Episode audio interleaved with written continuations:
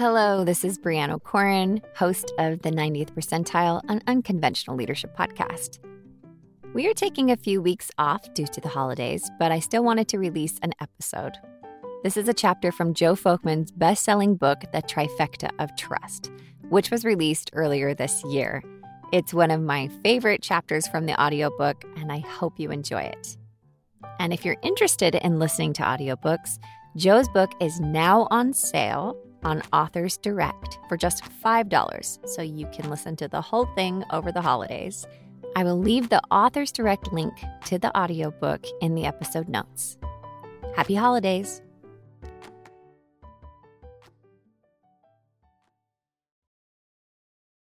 Chapter 8 Trust and Speed.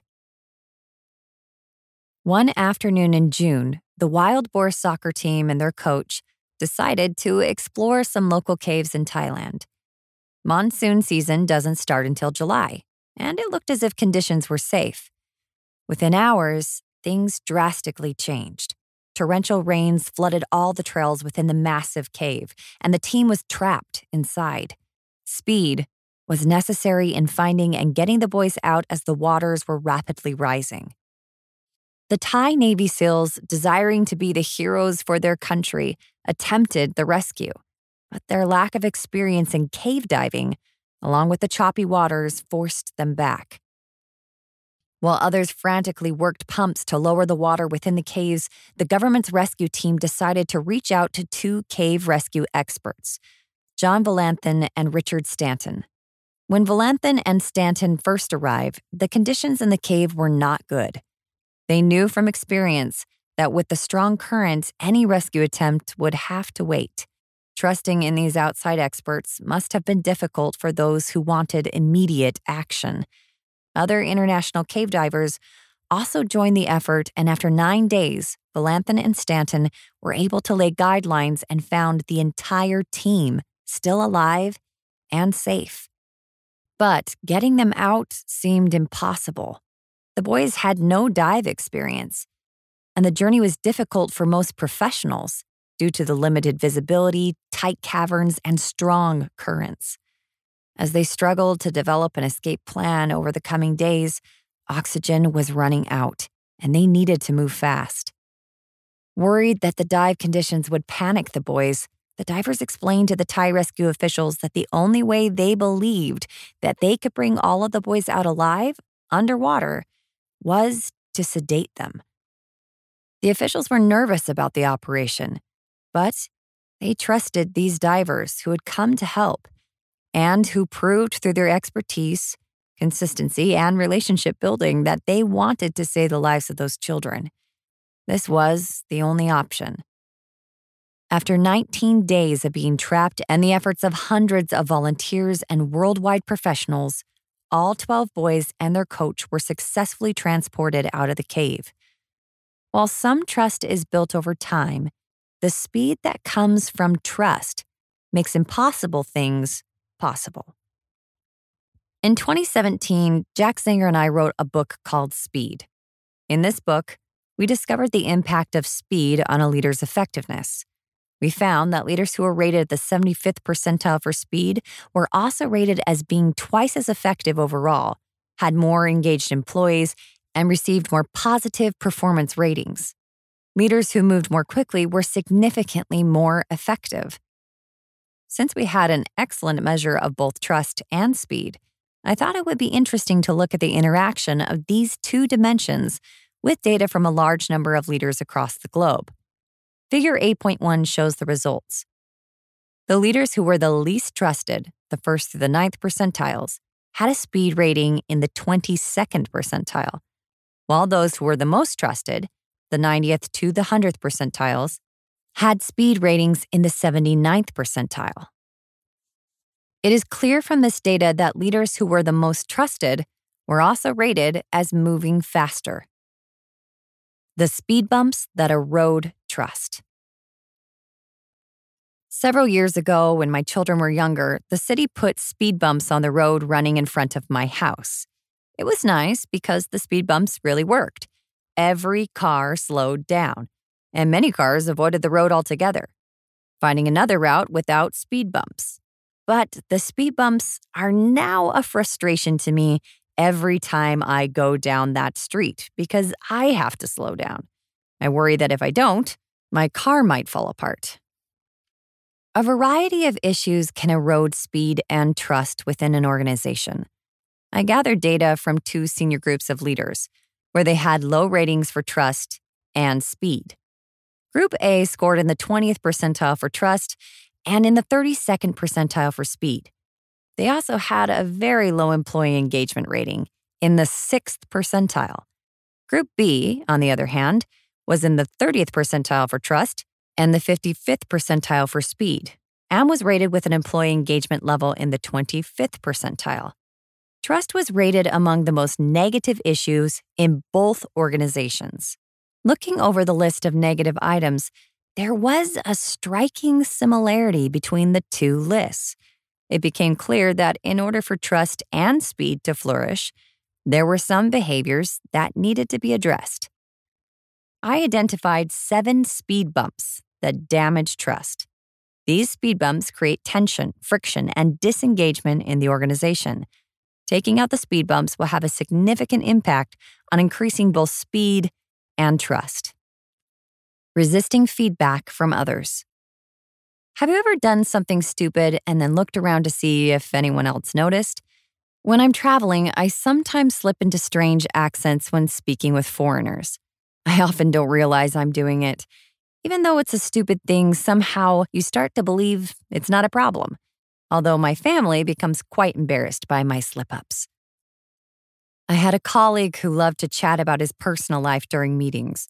Out of fear of hearing one of his tangents, we would try launching into an agenda quickly to avoid small talk. His constant digressions were a problem, and he wasn't catching the hints. While talking too much about outside things during meetings might seem like a small thing, when this colleague received direct feedback, he made changes, and our meetings were more effective and shorter, and all of our relationships were stronger. Many of us resist asking for and being open to feedback from others.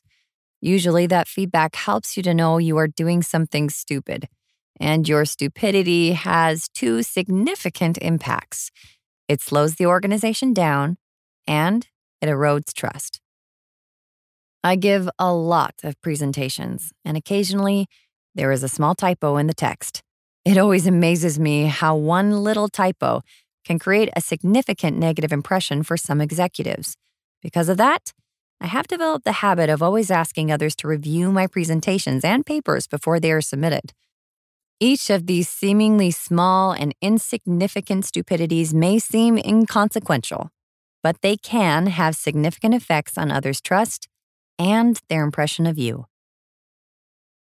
Allowing conflict to fester. If you fail to clean and cover a cut, it begins to fester. Over time, a serious infection can start to form. Have you ever worked in an organization where there was a great deal of conflict? That situation makes coming to work difficult, and engagement inevitably decreases. Conflict creates friction that slows down everything, and trust suffers. Imagine yourself in an organization where a new approach is suggested. Rather than testing out the new approach, it is critically debated and evaluated. In the debate, you realize that what is being debated has more to do with who suggested the approach than whether the approach is actually useful. Conflict inevitably creates winners and losers instead of the free flow of ideas. These kinds of interactions not only erode trust, but also slow down progress. Many leaders assume that their team members should be able to resolve their own conflicts, but that rarely happens. Instead, you should face conflict head on and diffuse it immediately. Finding an amicable solution can often build stronger relationships and enhance trust as the parties move beyond their conflict. Insisting that conflicts are resolved helps the organizational climate improve and increases speed and trust. Forcing people to deliver results. A demand or insistence is often the easiest way to get difficult things done, but no one likes to be compelled. There needs to be an inspiring reason for people to do something difficult. People need a leader who helps them understand their purpose. During World War II, the German forces were losing their air battle with England. Hitler then shifted tactics. If they couldn't bomb England, they would starve them out by cutting off their supplies. The German U boats were extremely effective at sinking the Allied ships, and long wavelength radar was useless for defending against them. The Allies reached a critical point when Britain's oil supply became so low they were running on fumes. The Allied forces had to find a way to protect those ships. This meant fixing the radar problem. The United States appointed the eccentric investment banker Alfred Lee Loomis to assemble a team of engineers and physicists to develop a radar system using short wavelengths. With a deadline that meant life or death, Loomis inspired his team to work quickly and collaborate with British scientists to jumpstart their efforts. In less than 30 months, the team successfully delivered the first microwave radar device. However, the system had too many buttons and was difficult for the pilots to navigate in these stressful situations. The pilots couldn't successfully use what the scientists had made. They didn't trust it. When the team of engineers finally understood the needs of the pilots, they didn't push back on what they had created. They knew their purpose was to deliver something that could be effectively used to protect the ships. So they went back and designed it as a grid of pulsed signals across the Atlantic. This allowed a pilot to easily calculate his location on the grid without being detected. In the first month of its use, the Allies sunk 41 U boats, which was more than in the first three years of the war. Loomis found a way to rally different groups of professionals to achieve exceptional results. An inability to adapt to a different situation. The psychologist Abraham Maslow once said, quote, I suppose it is tempting, if the only tool you have is a hammer, to treat everything as if it were a nail. Some people have a preferred approach, and since they like it, they apply the same approach to vastly different situations. Today, leaders need to be agile and flexible in their approaches. They need to look at different situations and ask the question what approach would best work in this situation? In 2019, my son in law's main priority at a large health system where he worked was to convince doctors to adopt a telehealth solution for their patients. In one conversation with a doctor who was a few years from retirement, when he presented the system's telehealth option, the doctor responded, I don't like it. I won't do it. My patients won't like it. So when I'm gone, you can come talk to the next guy. Before the coronavirus pandemic, less than 1% of physician visits were conducted via telehealth. In the days following the COVID 19 public health emergency, my son in law was rapidly onboarding doctors and training them in telehealth. Due to the shutdown and the lack of knowledge about the virus at the time, physicians had to find a way to keep patients and themselves safe. The crisis forced them to adapt to a new and different mode of delivering care. In my research on agility, I found that to be agile, a person needs to start by being open to learning and listening by respecting the opinions of others. An agile person also needs to be willing to stretch and try different approaches. Even the resistant doctor, who had initially refused to come on board, changed his tune. The doctor's practice not only used telehealth, but also excelled in it. That 1% of doctors using telehealth changed to 85% in just a few months. People can adapt. New behaviors are sometimes difficult to learn, and our first attempts may be awkward, but over time, a new skill can be learned. It helps if a person is optimistic about their ability to learn new skills. And finally, people need to be honest with themselves about their performance. A culture that is not open to debate. Difficult changes require discussion. Without discussion, people walk away angry. Leaders will often assume that an issue has been discussed, but many people are still frustrated. Anissa Parker, Carmen Medina, and Elizabeth Schill wrote in their Rotman Management article, Diversity's New Frontier Diversity of Thought, that we need to abandon, quote, the idea that consensus is an end in and of itself in a well run, diverse team, substantive disagreements do not need to become personal. Ideas either have merits and points of connection, or they do not. Being open to debate does not mean that difficult decisions will change, but it allows others to feel heard. Leaders should consider how they can create an environment in which people can disagree and express how they really feel. This kind of thing takes some time and requires some patience, but the lack of opportunity to discuss and debate creates friction about movement and causes some people to want to sabotage a new approach to change. Ignoring individual impact. Several years ago, I had been in Europe for two weeks working in a variety of different countries. Because of the late nights, international flights, and poor internet connections, I was not caught up on my email. As I returned to the office, I was desperate to get some help on a project from one of our employees. I assumed that they would be in the office when I arrived in the morning, but they were not at their desk. By noon, I was getting more and more anxious. So I went to a colleague and expressed my frustration, only to hear, Don't you know what happened? The obvious answer was, No, I don't have a clue.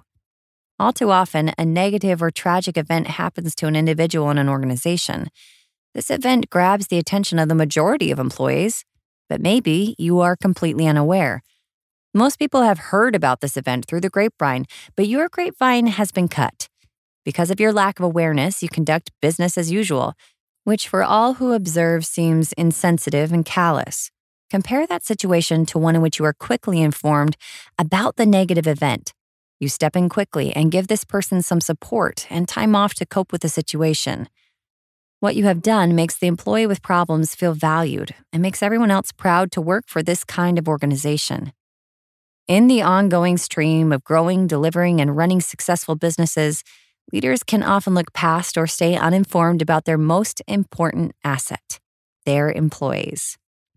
Alyssa Mastromonaco, former White House Deputy Chief of Staff for President Obama, has had an impressive career, but is also aware of her limitations. When she was switching to a new antidepressant medication, she said, quote, I told the CEO that I was on Zoloft and was transitioning to Wellbutrin.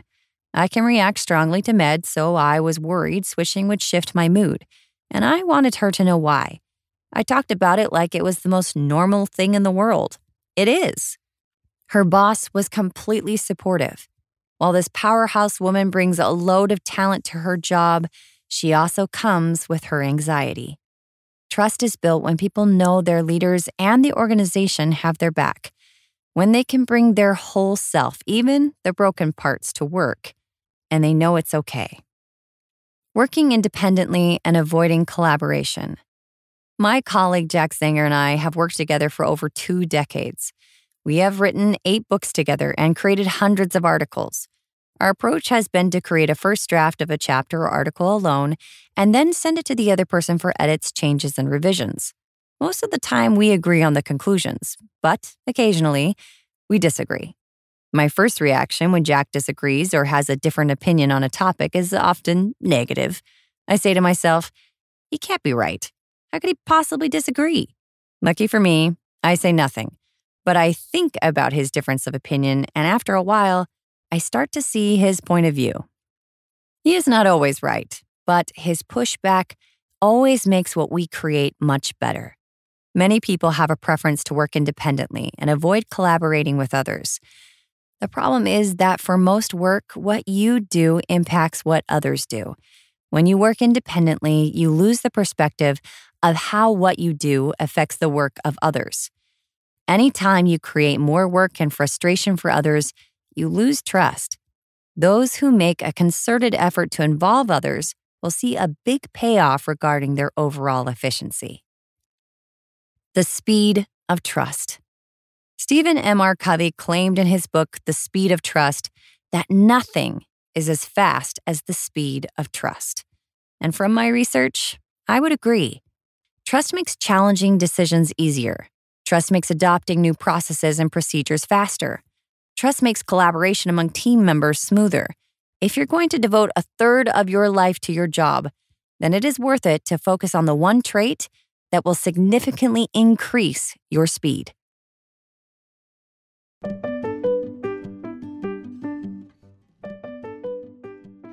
90th Percentile and Unconventional Leadership podcast was written and recorded by Brianna Corin, Jack Zenger, and Joe Folkman, and produced by Zenger Folkman. If you are interested in learning more about Zenger Folkman's award winning 360 degree assessments, leadership, and coaching offerings, or would like to attend our monthly leadership webinar series hosted by Jack and Joe, visit our website at zengerfolkman.com. If you like our podcast, tell your friends and coworkers about it, and be sure to subscribe on Apple Podcasts, Spotify, or Stitcher, and leave us a great review. We really like to read them.